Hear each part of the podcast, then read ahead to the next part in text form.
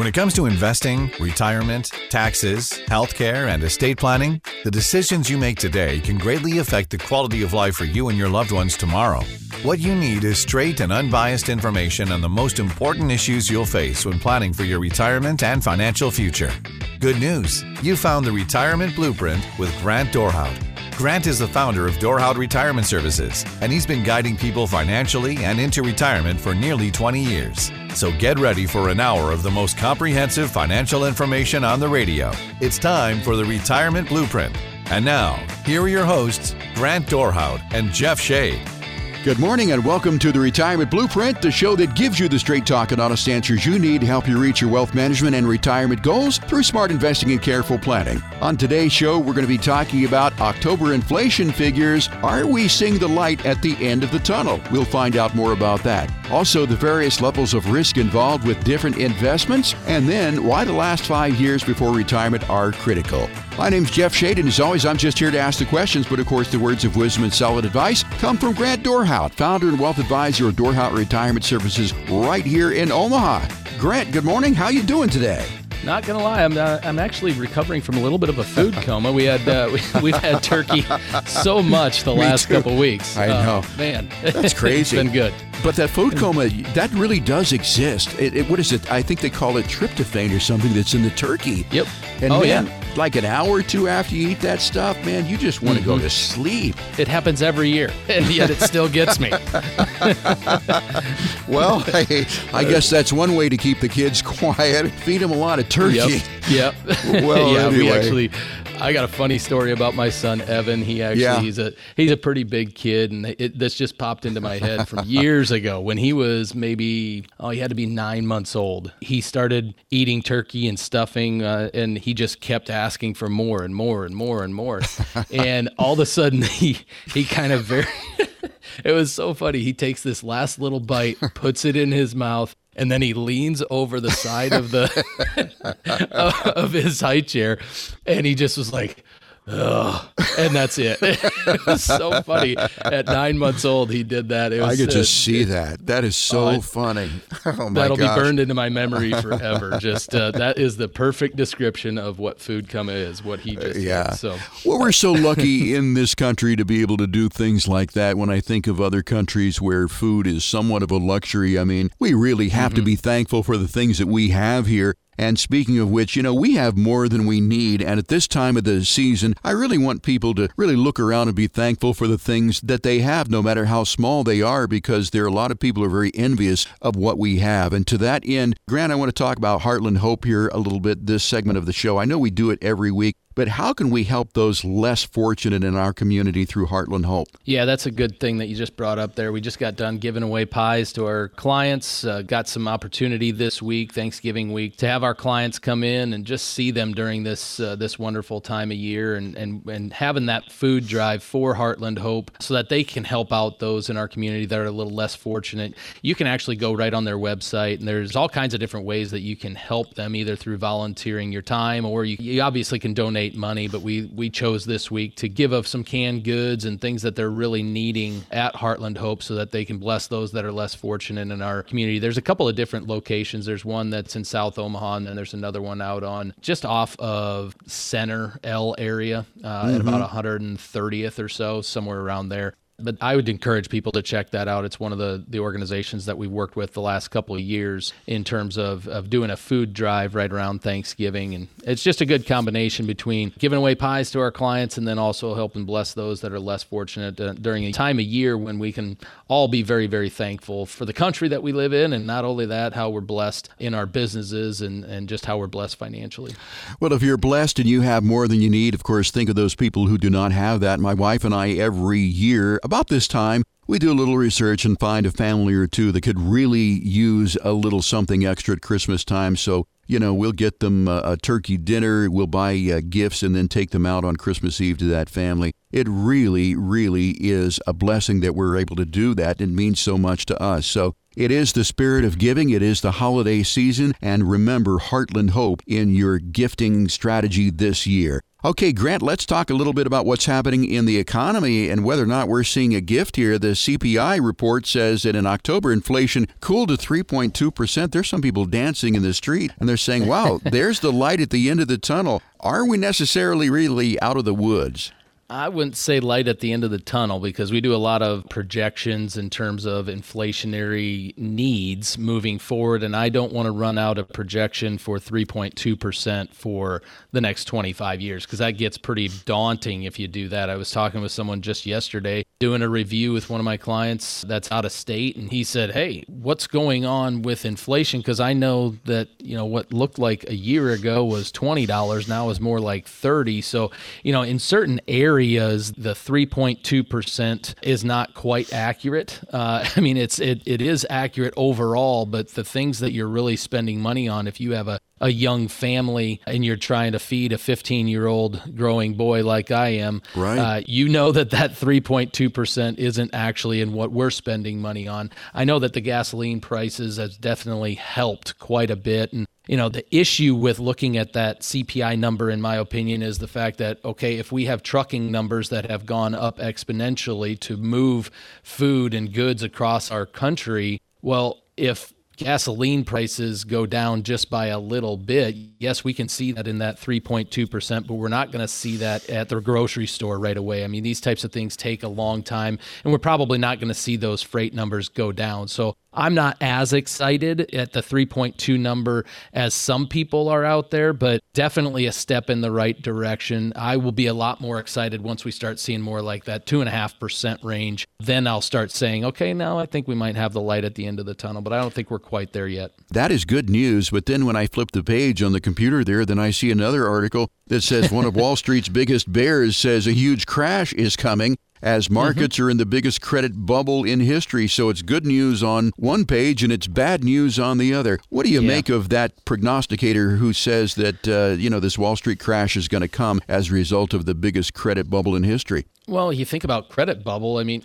we we are increasing our national debt at breakneck speed, and we don't show any signs of stopping that's really where this this information is coming from this person that brought this up and i don't really disagree i don't know that it's going to happen really really soon but i i don't disagree that our credit crisis that we have in our country it's going to have to come to you know a day of reckoning so to speak at some point now when is that there's a lot of room to debate whether it's in the next two years or in the next six years. You know, that's where we're kind of looking six, seven years. But they're not wrong. We have a problem. And the issue that I have is we have an election coming next year. I'm not sure if you're aware, Jeff, in 2024. Oh, I, I, heard something about that. yeah, something about that. But but what my biggest issue is, this is something that no one's going to talk about. And I think we have to have people that are bold and confident and honest, and they will say, hey, we have this problem and this is how we're going to fix it, versus we have these politicians, whether it doesn't matter if it's Republican, Democrat, Independent, they're standing up on these podiums all the time saying, This is what I'm going to give you. This is how I'm going to make your life better. But we're not addressing one of the biggest things that could take a bite out of our economy, and that is our national debt crisis. This is a crisis that we have to address. So I, I don't disagree. I just don't know that it's, you know, I don't think it's like right after the first of the year or something like that that we're going to see that big of a of a market crash. But but yeah, I, I couldn't agree more. We have a credit crisis and we have issues that we need to address sooner than later. Yeah, and from a personal standpoint, I mean, people are still racking up this credit card debt like there's no tomorrow. I personally mm-hmm. have stopped using credit cards. I use everything on my debit card. I wish the United States government would sort of get a handle on that sort of thing. We've just recently averted another government shutdown, so I don't know about mm-hmm. this, but uh, anyway, interesting times here. Let's talk a little bit about the holiday season and hiring. I see that the demand has been dropping off, which is a warning for the job market. Yeah, simple right there. We were talking about this off the air. Amazon Amazon right. is dominating a lot of different areas now. Actually, it looks like Hyundai is going to be selling cars on right. there.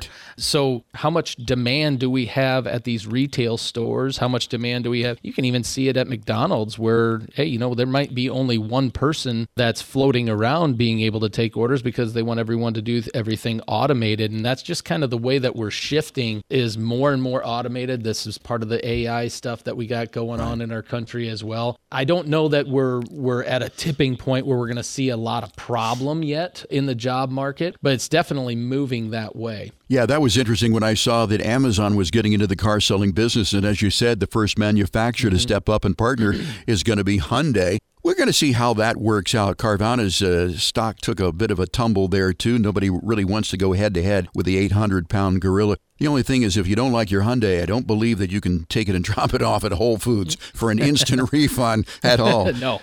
but uh, nevertheless, let's talk about Small Business Saturday. That's what we're in right now. And don't forget those mom and pop retailers up and down Main Street who really yeah. are there to serve you. So tell me a little bit more about Small Business Saturday and why you think it's important to shop locally as well. I think it's an absolutely awesome thing to be focused in that way. I've heard it for years on the radio here in Omaha. I think the number is if you spend a dollar locally with a small mom and pop store, it has a three times multiple in terms of our local economy just here in Omaha. And when I'm talking about that, yeah, Amazon's great. We all use Amazon. We like Amazon, but we shouldn't use it for everything because that's going to that big conglomerate uh, that's Amazon. It's not really helping our local economy. Right. And when I'm saying buy things locally, I'm not saying go to your local Walmart. That that's not be, what we're yeah, meaning. That's not that. It, it, no, it doesn't. It's going to help, but it's not going to be the same multiple. What we're wanting to do on days like today, the Small Business Saturday Saturday. We want to we want to be looking for a, a, small family business, whether it be it doesn't matter if it's a convenience store, it doesn't matter if it's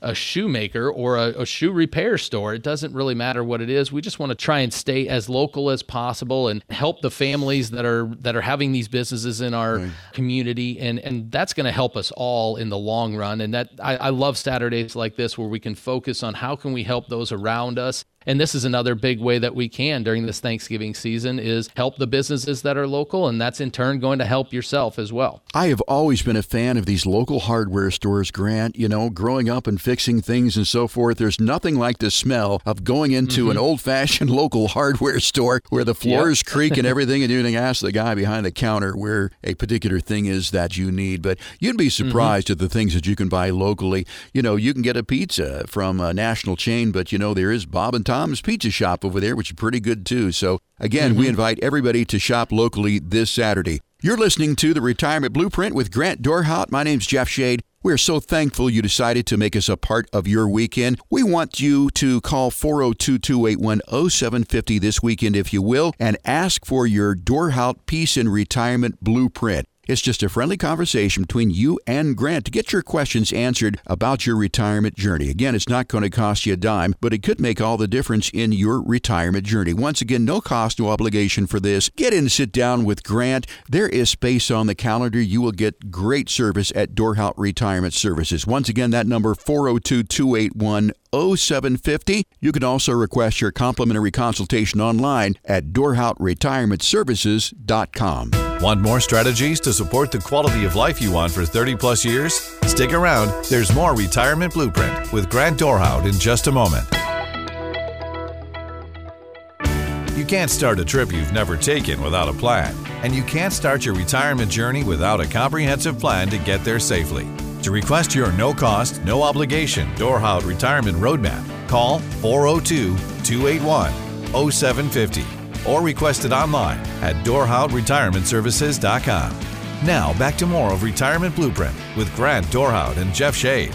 Happy Thanksgiving weekend, everybody. Thanks for joining us here on the Retirement Blueprint with Grant Dorhout. My name is Jeff Shade. We're always thankful for you to include us in your weekend plans here on News Talk 1290 KOIL. And once again, if you'd like to get in and sit down with Grant, ask your questions about your retirement journey, that number is 402 281 0750. 402 281 0750. Once again, this is entirely complimentary. It is not going to cost you a dime, and you can get in sooner than later. Grant, do we have any appointment slots available for people here just after Thanksgiving? Yeah, next week we typically open that one up. We haven't been doing any um, any marketing events. We haven't been doing any dinner seminars or college style classes. Uh, typically, we do a lot of time with reviews and time for some referrals and things like that between Thanksgiving and Christmas. So we do have a, a, few time slots each week leading up to Christmas. So if you're looking to get in sooner or later and talk to somebody about your financial plans, remember Grant has got some time for you. And again, that number to call 402 281 0750. You can also request your plan online at dorhoutretirementservices.com. Grant, there's something in the financial space called the Rule of 100, and it suggests that your age should be the percentage of assets you hold in bonds in your stock bond portfolio. Now, if you're 60, for example, you'd put 60% of your assets in bonds in your portfolio and so on. Is investment risk management grant really this simple? Uh, yeah, pretty much. Uh, yeah, pretty much. That's about it. You want to talk about something else? Yeah. well, Grant, according to my clock here, I've got about another 20 minutes or so, and uh, there is no band, there's no studio audience here. So if you could just give me a few details on this. All right, we can talk about a couple more. I, I think when I think about this one, is that is way too simple. You can't just say, hey, there's a one size fits all. Hey, everybody should do the exact same thing. And, you know, I've heard someone on the radio in the past say that certain insurance products are horrible and certain insurance products are great. And all you need to do is just put all your money into these good growth stock mutual funds. And although that can be a piece, I think that's just way too simplistic. So we have to keep in mind when we're thinking of these very, very simple one size fits all things that there is no perfect investment. There's no such thing as a perfect investment. So when you think about that, then it leads you to say, well, no, it's not that simple. Everyone is different. When I meet someone that's 60, they may want 80% of their money in equities. They may mm-hmm. want 20% of their money in equities and that's dictated by their risk tolerance and what they really need from that. So so when you think about it, you know, you look at stocks and bonds and mutual funds, annuities, the list goes on and on you watch someone like Jim Cramer on the TV and you say, wow, gosh, you know, that, that guy's compelling and, you know, he likes these particular stocks. I should throw all my money in that. You got to keep in mind that Jim Cramer's an entertainer. He's right. actually not an advisor. He doesn't right. have a responsibility to do anything in a fiduciary capacity for you. So understanding the risk and safety and, and, and the, everything in between is much more complicated than just, hey, yeah, take the rule of 100 and this is what everyone should do it may work out or it may be very detrimental for someone depending on what their goals are. And if someone's just offering you a stock bond portfolio, I would call that certainly a limited scope advisor. There are a lot more tools in the toolbox at Dorhout Retirement Services. And of course, Grant, we know that every investment has some element of risk to it. But I want to talk about the different risk factors with different investments that we may be able to offer people at Dorhout Retirement Services. I understand the more risk, the greater potential reward. Would that be a fair statement? Yeah, it used to be, you know, in the last 10, 15 years, it used to be really pronounced where, you know, hey, if we got fixed investments giving you a half a percent or less, or maybe 1% on a CD or something like that, you know, then the difference between that type of an investment and an equity was much, much wider of a gap. And now that gap has closed a decent amount with our CDs, our money markets getting up to where they are today. But yes, absolutely. When you take more risk, there is definitely going to be a potential for a higher reward over time. Grant, I've got a list here of investments that I want to go down with you. There are approximately a dozen of these. I want to talk about the risk factor with each of these. The first one is going to be cash and CDs. Can you comment on the risk of cash and CDs?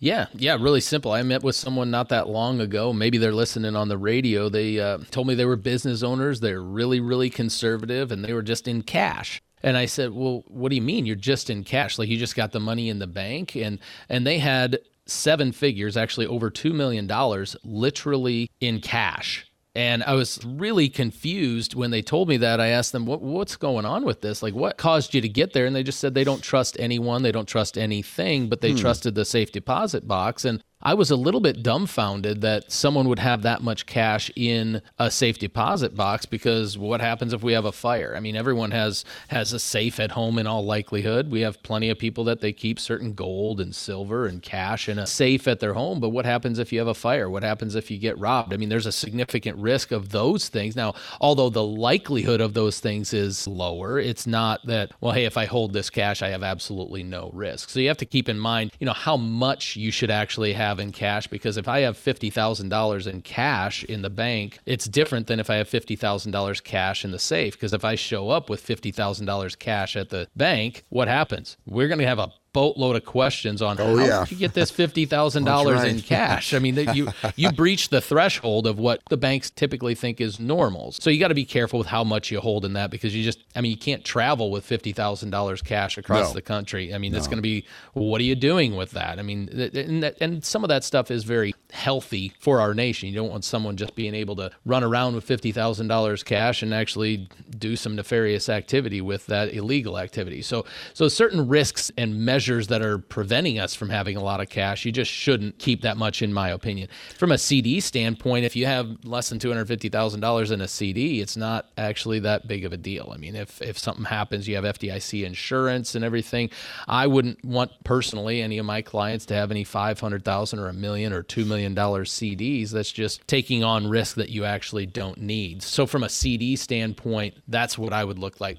If you have a CD that has a step up, an automatic step up. I've been seeing those quite a bit for the last 10 years where, hey, if rates go up in the 12 month CD that you have, well, then they'll automatically step that up a lot of times what I see is people are wanting to take seven month CDs. And and right now, when you have interest rates this high, I would look at okay, well, if I can get a five year CD or a three year CD, if you like CDs, I'm saying, if I can get a five year CD or a three year CD that has an automatic step up if interest rates go up, I wouldn't be opposed to that one bit. And here's the reason why because I think that, you know, you look at maybe a year down the road, we're probably going to see a decrease in rates maybe in a year. Okay, I could be wrong, but let's say we do receive a decrease in rates a year from now. We're currently at CD rates that we haven't seen for 20 years. So why not take advantage of that? Let's get that for five years if we can, and especially if they're going to have an automatic step up for you. But the risks that are associated with CD, obviously, if if the bank goes under and, and we go over that $250,000 FDIC amount, uh, that that's one of your biggest risks that you're going to associate with that. So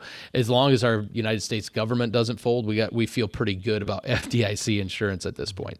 So, cash and cash equivalents such as CDs, relatively low risk, and I'll say relatively low risk. As I said, there's some risk with everything, but then the mm-hmm. return on these is not that great either. So, low risk usually means low return. Next one on my list here is fixed annuities. How risky are they on a general basis? Well, you have to be very aware of the fact that every annuity that is out there is as good as the claims paying ability of the insurer. So if you buy an annuity from XYZ insurance company, they have certain reserve requirements that they have to abide by. They have to have that money available, they have to have that money in relatively safe investments so that that insurance company can't go poof gone. Because if you see Silicon Valley Bank, for instance, all of a sudden they get this big old run on the bank, and then all of a sudden, hey, we got issues if we have more than $250,000 in that bank. That doesn't happen in an annuity space or in an insurance company space because they have those reserve requirements. So I have people all the time, and when we talk about annuities with people, they ask, well, is it FDIC insured? Well, think about it. FDIC is insurance on the bank that needs the insurance. The insurance company and just the structure of the annuity makes it in a space where you don't have to have that concern of not having FDIC insurance. I would encourage everyone to look at higher rated insurance companies, though. I wouldn't look at anything lower than a B plus rated company and the reason is you're going to find a, you know, if you find a C rated carrier, well, that's it's going to give you a higher rate because you are taking on more risk of that insurance company having some potential issues. Now, do I have particular concerns over an A rated carrier or a B plus rated carrier? What if that company doesn't have the same name in two or three or five or 10 years? Is that a big concern? Typically, no, because insurance companies don't go poof gone. Mm-hmm. If you see an insurance company that has some financial trouble, what you'll typically see is that there's a bigger fish that'll come along and they will typically purchase that company. So you're just going to be a part of a bigger company, maybe someone like Pacific Life or Allianz or something like like that that's that's a really really big fish. They may buy that particular company that isn't as large but i would not personally go lower than a b plus rating. We're talking with grant dorhout here of dorhout retirement services and we're talking about the risk versus safety continuum with various investments. We talked about cash and cds fixed annuities Next on my list is fixed index annuities. How do they differ from fixed annuities as far as risk goes? Yeah, and we put this one actually as a higher risk than a fixed annuity because when you have a fixed annuity, it's a fixed amount of interest for a fixed period of time. So if mm-hmm. I get mm-hmm. X amount of percent for interest for five years, that's what I'm going to get. It's not going to fluctuate, it's not going to change. The reason we put this one as a higher risk level is because if you have a fixed indexed annuity, it's index linked to the market is the way I like to look at it. Is if I'm following the S&P 500 and let's say I have a 10 or 11% as my cap rate, on the S&P 500. What that means is if the S&P 500 goes up 5%, you get 5%. If it goes up 8, you get 8. If it goes up 15 though, well then you're subject to the cap. You can't go beyond what the cap rate is inside of that fixed index annuity. So you have that cap there, but the risk comes if the market goes down. If the S&P 500 goes down 20%, you wouldn't lose anything. You wouldn't go down, but you would have the potential of getting a zero. So it's more fluctuation on a year by year basis. That's why we put a fixed index annuity on a little bit higher risk profile than a fixed annuity the same rules apply to the fixed index annuity from an insurance carrier standpoint as the fixed annuity. I wouldn't look at anything less than a B plus rated carrier. I like A rated carriers, and you just have to be mindful of what you're going to give up if you go with a A rated carrier versus B plus, and so on and so forth, and vice versa. I should say between those two, there's value in each of them. Just which one do you want to take advantage of? We're going up the risk meter here with Grant Dorhout of Dorhout Retirement Services insofar as investments goes. How risky are you willing to be in your retirement planning? We've talked about cash and CDs, fixed annuities, and fixed index annuities. We've got some more to talk about here, Grant. But in the meantime, I want to ask our listeners if you've got questions about your risk tolerance versus your risk capacity. I want you to get in and sit down with Grant at Dorhout Retirement Services and get your complimentary Peace in Retirement Blueprint. Again, it's not going to cost you a dime. Talk about your risk tolerance, how risky you should be, or more importantly, how risky you want to be. I think that's a better conversation. The number to call 402 281 0750. You can call it this weekend if you want while you're thinking about it. Simply leave your information there. Lisa will get back to you on Monday and schedule an appointment for you and Grant to talk. And you don't have to wait months and months to get in and talk with Grant. Plenty of appointments or slots that are open this week for you. So do it today. 402 281 0750. Again, it's not going to cost you a dime. 402 281 0750. You can also request it online at DorhoutRetirementServices.com. And if you call, as a holiday bonus, we're going to send you out Grant's book, Modern Retirement Strategies. So once again, to get yours, 402 281 0750, you're online at DorhoutRetirementServices.com. Want more talk about sustaining your wealth and thriving in a retirement that could last 30 plus years? Stay tuned for more Retirement Blueprint with Grant Dorhout after this. Ready to climb a mountain of financial know how? Good, because it's time for more Retirement Blueprint with your financial Sherpas, Grant Dorhout and Jeff Shade. If you're just joining us, this is Retirement Blueprint with Grant Dorhout. I'm Jeff Shade, and we are discussing risk tolerance and risky investments here, their potential risk, and how it applies to you. Remember, if you want to hear the show again, don't worry, we're also a podcast. Just go to wherever you get your podcast, search for the Retirement Blueprint with Grant Dorhout. You'll get this show and all of our past shows so you can stay on top of your wealth and your journey towards a successful retirement. Once again, if you want to get in and sit down with Grant, that number 402 281 0750. That's the number to get your peace in retirement blueprint. Once again, 402 281 0750, entirely complimentary, not going to cost you a dime. You can also request it online at DorhoutRetirementServices.com. Okay, Grant, let's continue with our conversation. We were talking about investments and potentially how risky they are. We started with cash and CDs, relatively safe, but again, we want to point out that every investment has some element of risk to it. It's just a matter of how risky they can be. Let's now step it up a little bit on our risk meter and go up to universal life. Yeah, so I want to put two of them here. One is the guarantee universal life and then the indexed universal life. The reason that we put these at a little bit higher risk level is because of certain charges, mortality costs that are associated with them. That an indexed universal life, for instance, what it'll do is it will follow a particular index, just like a fixed index annuity. It'll do the exact same thing like we were talking about in the last segment, where if you have, let's just say for an easy figure, let's say we have a 10% cap and a 0% floor. Well, mm-hmm. yeah, if the S&P 500 is the one that we're following, if it goes up 8%, you're going to get 8%. And then if it goes up 15%, you're going to get 10%. You're not going to get more than what that cap is. It's a hard cap. But then on the flip side, if the market goes down, you're not going to go down with it. So if the market goes down 20%, for instance, you would get zero as your crediting the reason I put this as a little bit higher risk level is because of those charges that are internal, and you have to be aware of those. I'm not saying that they're bad or that they're evil or anything, but what they are is it's going to give you a heightened level of risk because it's going to be dragging on that performance of the portfolio. And that's going to happen on an annual basis inside of that index universal life. If, if there's are utilized properly, though, those shouldn't matter as much if you're utilizing a good company. In this area, I would actually not look at a B plus rated carrier, though. Mm-hmm. I would look at more the A rated carriers. You want more reliability there than a B plus rating carrier on their life side actually looks looks at. But I love utilizing IUL in certain aspects of tax planning. There's a lot of ways that people don't even understand how they can use that, that we can utilize the index universal life. On the flip side, the guarantee universal life, that one, it's more like a guaranteed renewable term, but it's going to give you a time horizon where you can run it out to, you know, it might be 85 or 90 years old or, or even 95. You're not going to go much beyond that now with your GUL policies. And so the risk risk inside of that is if I pay money into this for 90 years and then pass away at 91, well, that can be an issue. So just a little bit heightened level of risk there, but it, not saying that it's risky. I'm right. saying that there's a that element of risk just goes up a little bit on that meter there. Where do stocks fall on our risk meter? Well, if you think it's next, you would be wrong. The next one is going to be structured notes, Grant.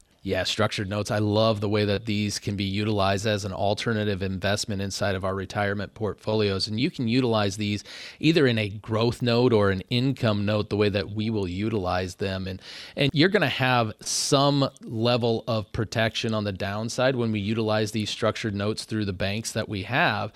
But it's going to be limited in all likelihood. You could have 100% FDIC insurance on them. However, you're going to greatly diminish the return. So what we'll typically look at is if there's some barrier protection that's on the downside of the market, if the market's down less than what that barrier is during the time frame that you elected, well, you're not going to have any losses. You're not going to have any gains, but you're not going to have any losses inside of that type of a growth note. But if you breach that barrier, Jeff, what you're going to see is that you're going to absorb all of the loss that's inside of that particular time frame, whether it be a 3-year time frame or a 5-year time frame. When we're looking at growth notes, I like to look a little bit longer term. I don't want to look at something that's 15 months. It's just too many variables that we don't know is going to happen, you know, 8 nine, 10 months from now, especially when we're looking into a, an election year like next year. So I would look at a growth note that's going to be longer term, maybe three or four or five years. And on the income note side, that's going to give you a, a fixed payout of a certain amount of percentage.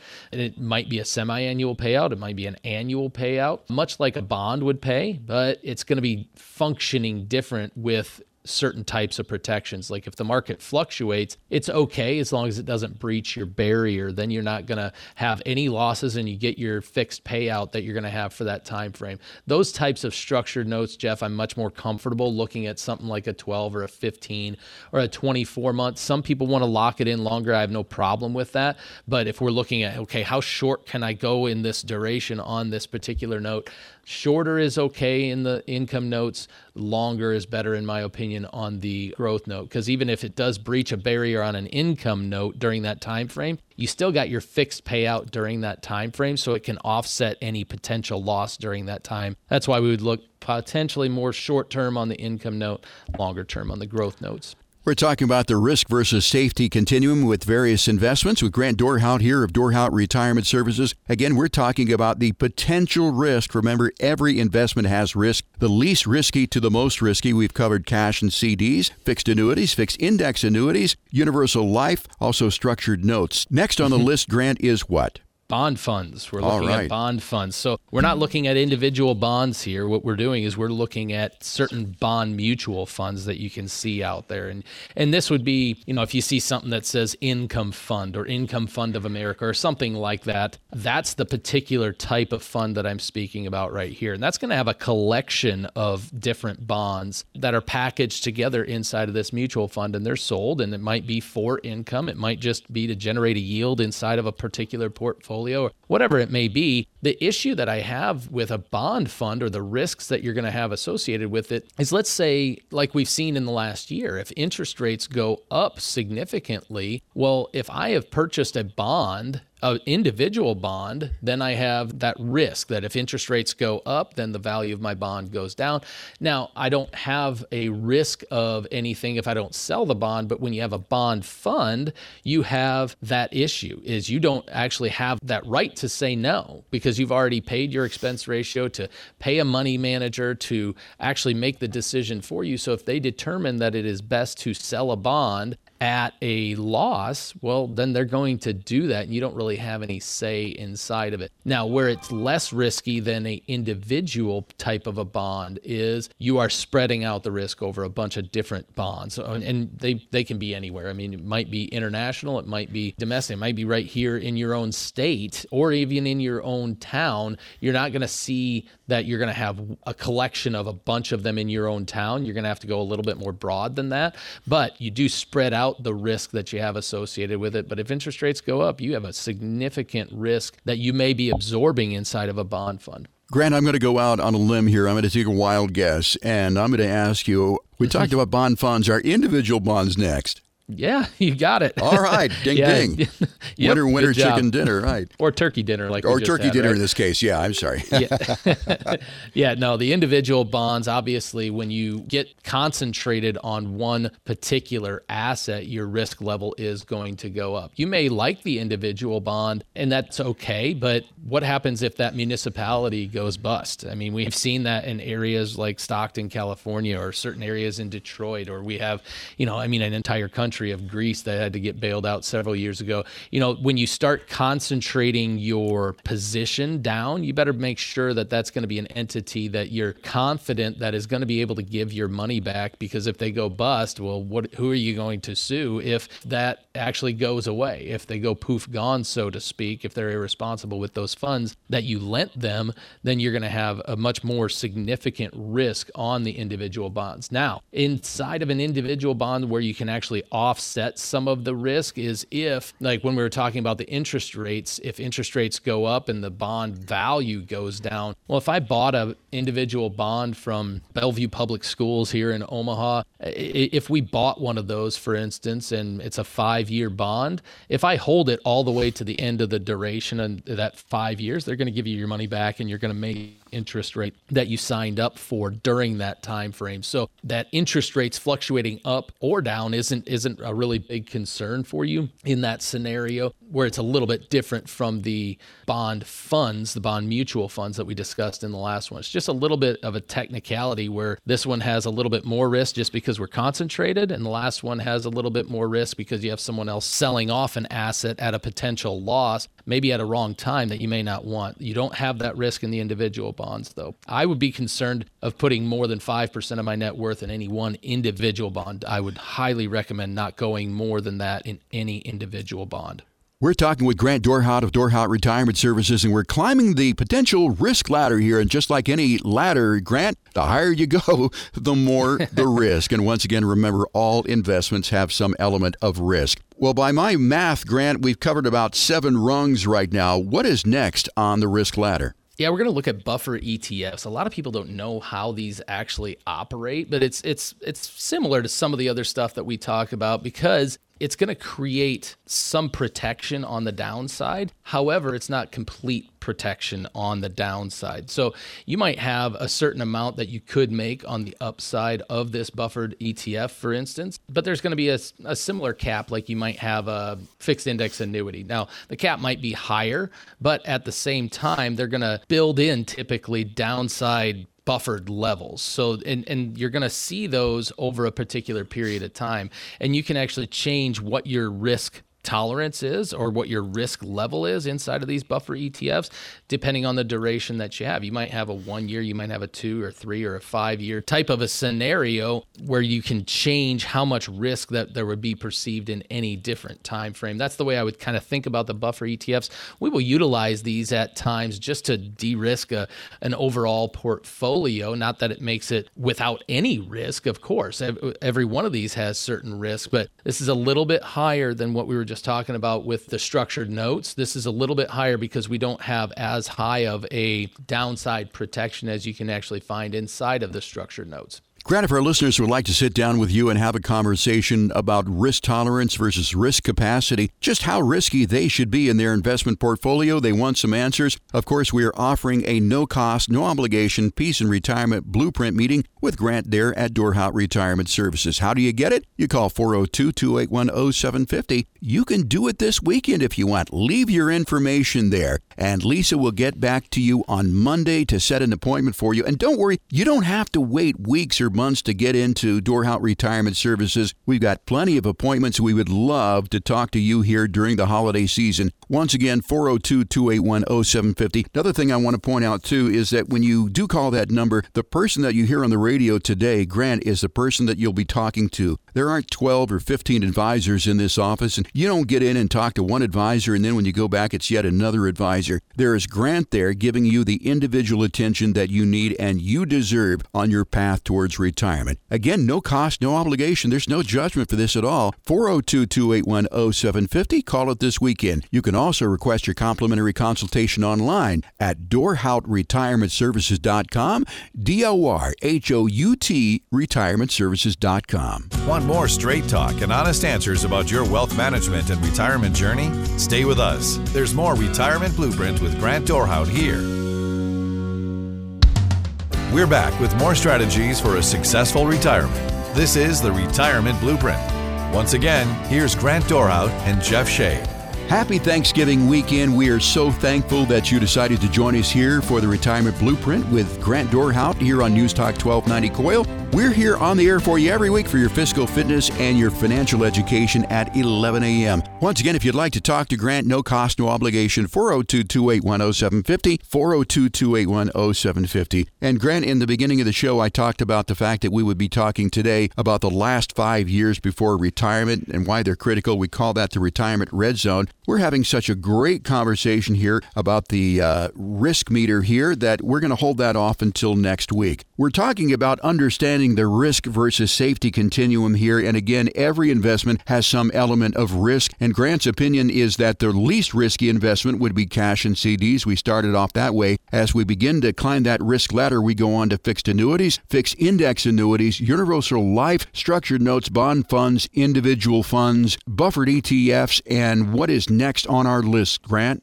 Yeah, that's where we're starting to look at mutual funds and ETFs. Now, we're not quite to an individual stock type of, of a risk profile, but it's getting close because these mutual funds and ETFs, I mean, it's a collection of stocks. You know, if any individual stock might be inside of a particular mutual fund, you might have Apple inside of a mutual fund, for instance, or any company really, if it's a growth stock mutual fund, you know, but you might have maybe who knows, maybe 200 different stocks that are inside of it or 200 different positions inside of any individual one.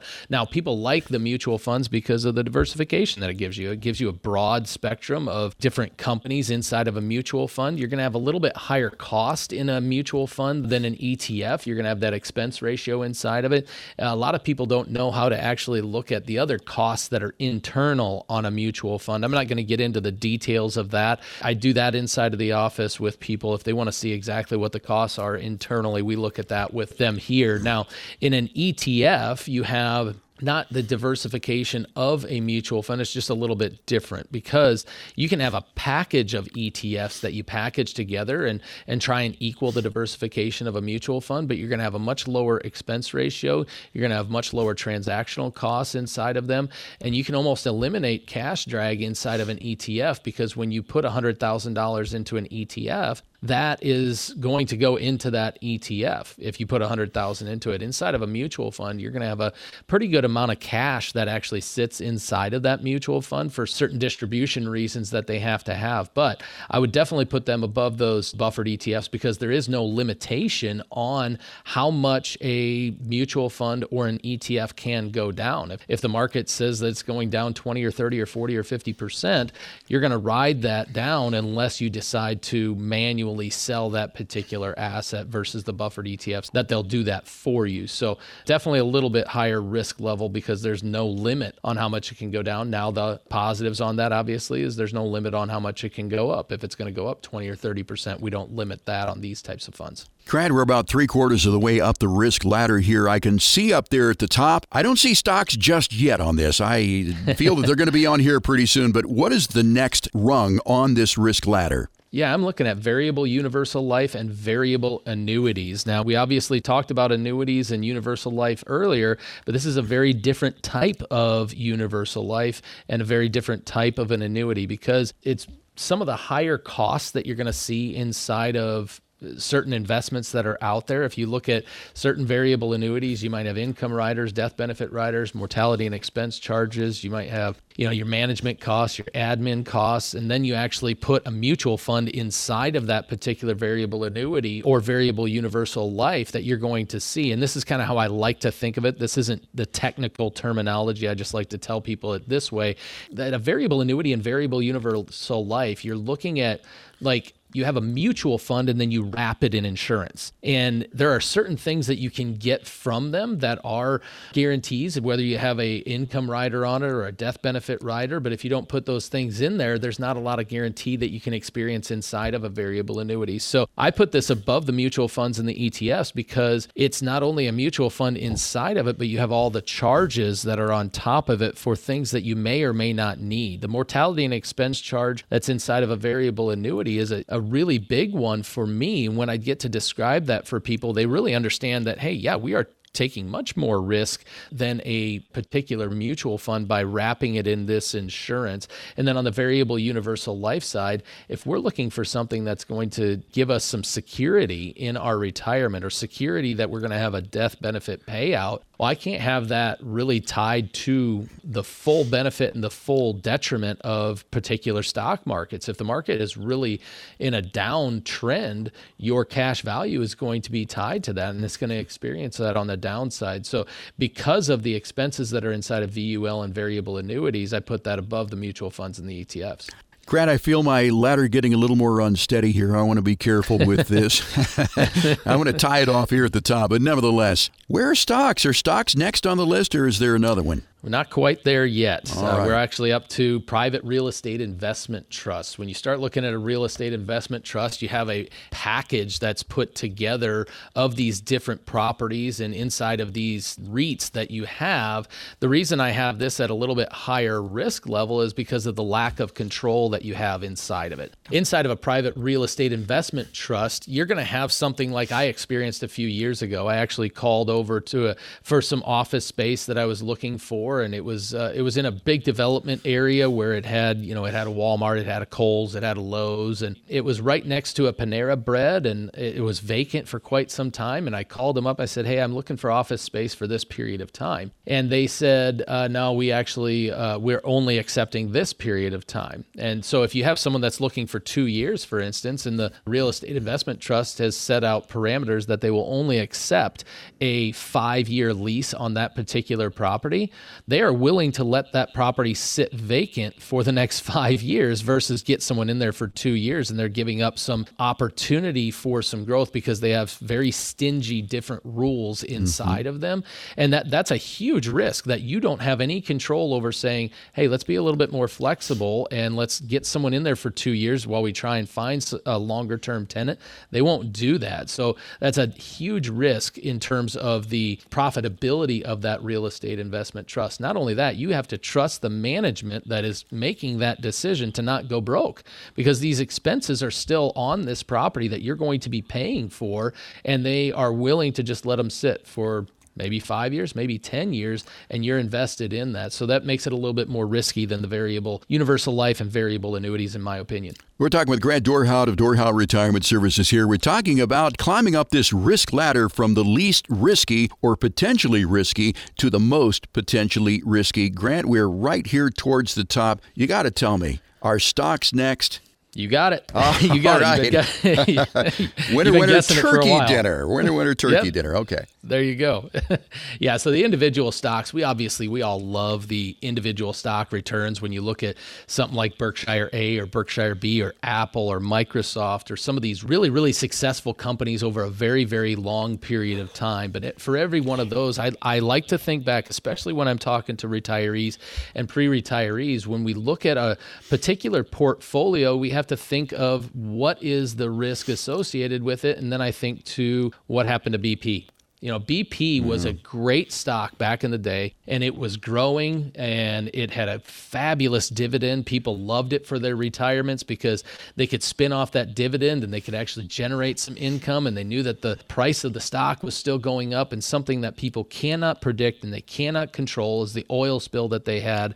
And what happened there was they lost 50% of the value approximately and they canceled the dividend. Well, the two reasons that people owned it went away basically overnight because of something that they could not predict and they couldn't control. So if you look at individual stocks and you like it, I have no problem with individual stocks. I own individual stocks. A very simple rule though to prevent a detrimental outcome for your retirement is very simple.